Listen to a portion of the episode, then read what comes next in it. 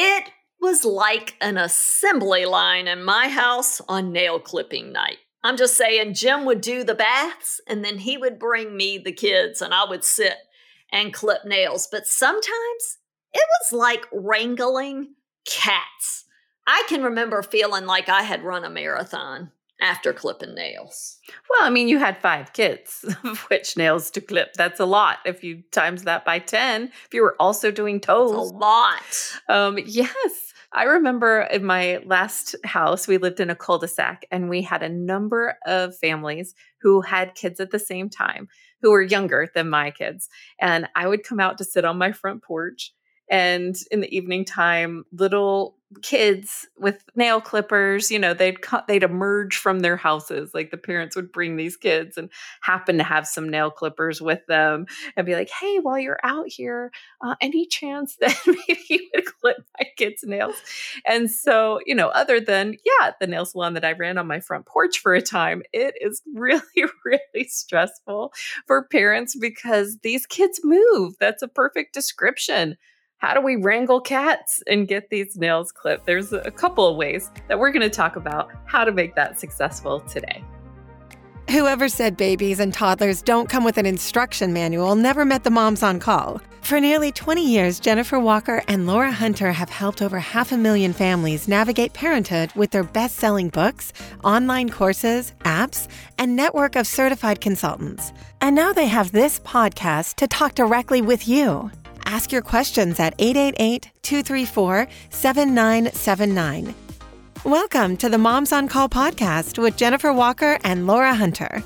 This week's episode is brought to you by Spoonful One. May is here, and it is Food Allergy Awareness Month. Spoonful One is working hard at bringing awareness to the importance of early introduction of potential food allergens. Spoonful One products provide gentle, daily exposure to sixteen food allergens, and every bite includes peanuts, milk, shellfish, tree nuts, eggs, fish, grains, soy, and sesame. Plus, they have products that grow with your baby, from mix-ins to puffs, and to our personal favorite, the oat crackers. You can find these products at major retailers like Amazon and Target, and now at over five thousand Walgreens stores nationwide. For our Moms on Call listeners, you can head to spoonful one dot com backslash Moms on Call for more information and your exclusive offer of thirty-five percent off their products. Hey, moms. Um, my name is Jess, and I have a question for you, obviously. um, my eleven-month-old will not let me cut his nails. He's just a little squiggly, squirmy little guy, and I always wind up cutting him or just not ending. You know, I get frustrated and then don't cut them at all because, you know, it's sort of like wrangling a cat. But if I don't cut them, then he ends up cr- scratching his own face. And he then looks like he got into a fight with a cat. So I'm I'm just wondering if you have any advice or can offer me any help. Thank you so much. Have a great day. Bye. Jess, you and Laura have this same experience and have described it in exactly the same way. And it is perfectly described that way. Yeah. I mean, that is what it feels like. Everybody listening knows exactly what we're talking about. So some of the tips and tricks, you know, certainly we show how to do nail clipping. It's in the Knowledge Center. It's in some of the free videos that we do. You can watch a very specifically, um, you know, Laura walking you through that experience. Well, and I will say it's a whole lot easier when they're younger. Once they get to start moving, and where does the strength come from is what I want to know. Like, how can this eleven-month-old outarm me with the strength? I, I'm just saying. Right. It feels like they're Hercules. And so sometimes it's in the timing and sometimes it's in the trickery, but we will get these nails clipped. So let's talk about the trickery first. Sometimes making it super interesting. So depending on how they're designed, naming the different fingers. This was a great way just to make it super silly and interesting. So it's not like this battle, like, are you ready for battle? I'm holding you down. It's time for battle. You know, it's more like, oh my goodness, it's time to just have this, this really so fun. fun, silly time, and having those expectations. Like, I may not get all ten clipped at once. I may make it through four and we're just done and I can't do this anymore. But naming the different fingers, like, what is this guy's name? Oh, this guy's name is Marty. All right, well, let's clip Marty. Wait, what's the next one's name? And so, you know, that kind of involves them in the process sometimes when they're a little bit older. So that can be some of the trickery that's involved. Laura, let's also talk about the timing. Oh my gosh. So I personally think that kind of towards the evening time is the best time after bath.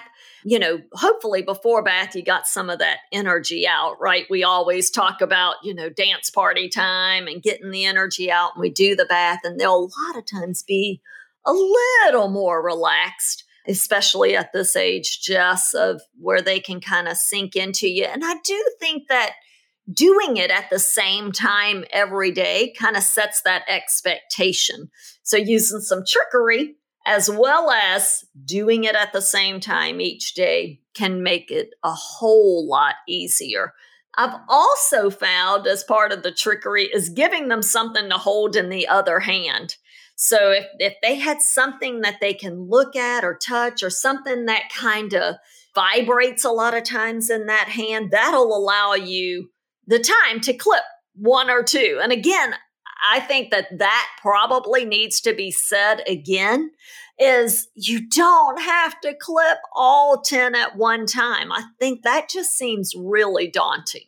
Well, and he said every day, every time you clip their nails. Clip the nails, yes. Like for every episode of nail clipping, you know, you'll do it about the same time every, you know, every time. Every time. yeah, yep.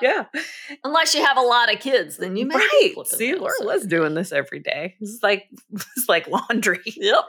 Um, so, yeah, I know a lot of people are, are probably feeling pretty good right now. Like, I have one kid of which I have to clip their nails. So I think I'm good.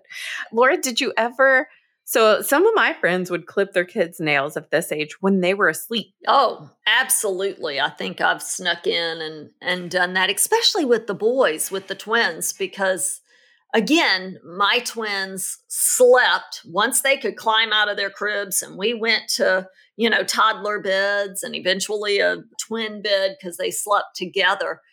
I mean, they just were always touching each other. So they were always scratched up. So we had to try and get these nails as short as possible, as often as possible. And yeah, I think when they're asleep is always a great time to try and sneak a nail in or two. At eleven months of age, it may be harder to do that without them waking up. But sometimes they are just passed out to the world. You can get in there and knock it out in about ten point two seconds. It's sweet.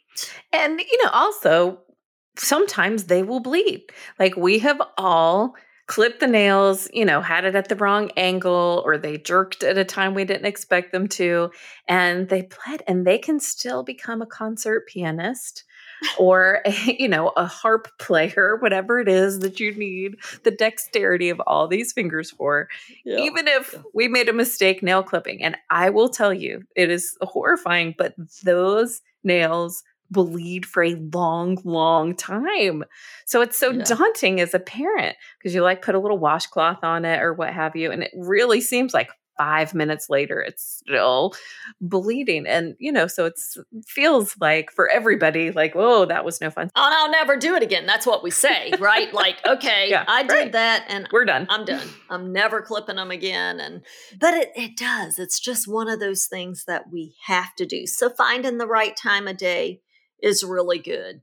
Using some trickery, trying to distract them, giving them something else to hold, singing some silly song so that you can clip one or two, and recognizing that it may be one or two and not ten. I think those things will help so much. Are so helpful. And if they bleed, recognizing that your response to that will help. So this just happens sometimes. Oh no, that happens sometimes. we'll get the boo-boo bunny. You know, so little boo-boo bunny is what we used to have. It was a washcloth in the shape of a bunny. Uh, but with the boo-boo bunny on that. So, you know, when it happens, just treating that like it, because it really is. And we've talked about this before. It'll reverberate back to your own heart, because if you're the only person doing this and then it starts to bleed, and oftentimes we just turn ourselves inward and, you know, start to blame ourselves, and nobody needs any of that. Don't borrow any of that guilt. The truth is, Laura and I are telling you, as pediatric nurses who have clipped more nails between the two of us than any two people I've ever known in my life, that this happens sometimes, and it's going to be okay. Your baby and toddler food questions answered. Welcome to the Moms on Call Snack Attack, brought to you by Spoonful One. Hey, Laura. What? Listen, I have a secret. Oh, what's a secret? It's that parents are doing a lot of really great things at mealtime, and they don't even know it. Oh, yes, they are. And I think that is something we need to shout from the rooftops, because when we're feeding these toddlers and trying to keep them alive and make sure that they're getting everything that they need, there are some days that I know as a parent, I felt as if, man, if this is the way this is going to go, then surely they're not going to make it till tomorrow. One of the phrases that I love is, you are there and you are theirs. Oh. And it applies to feeding.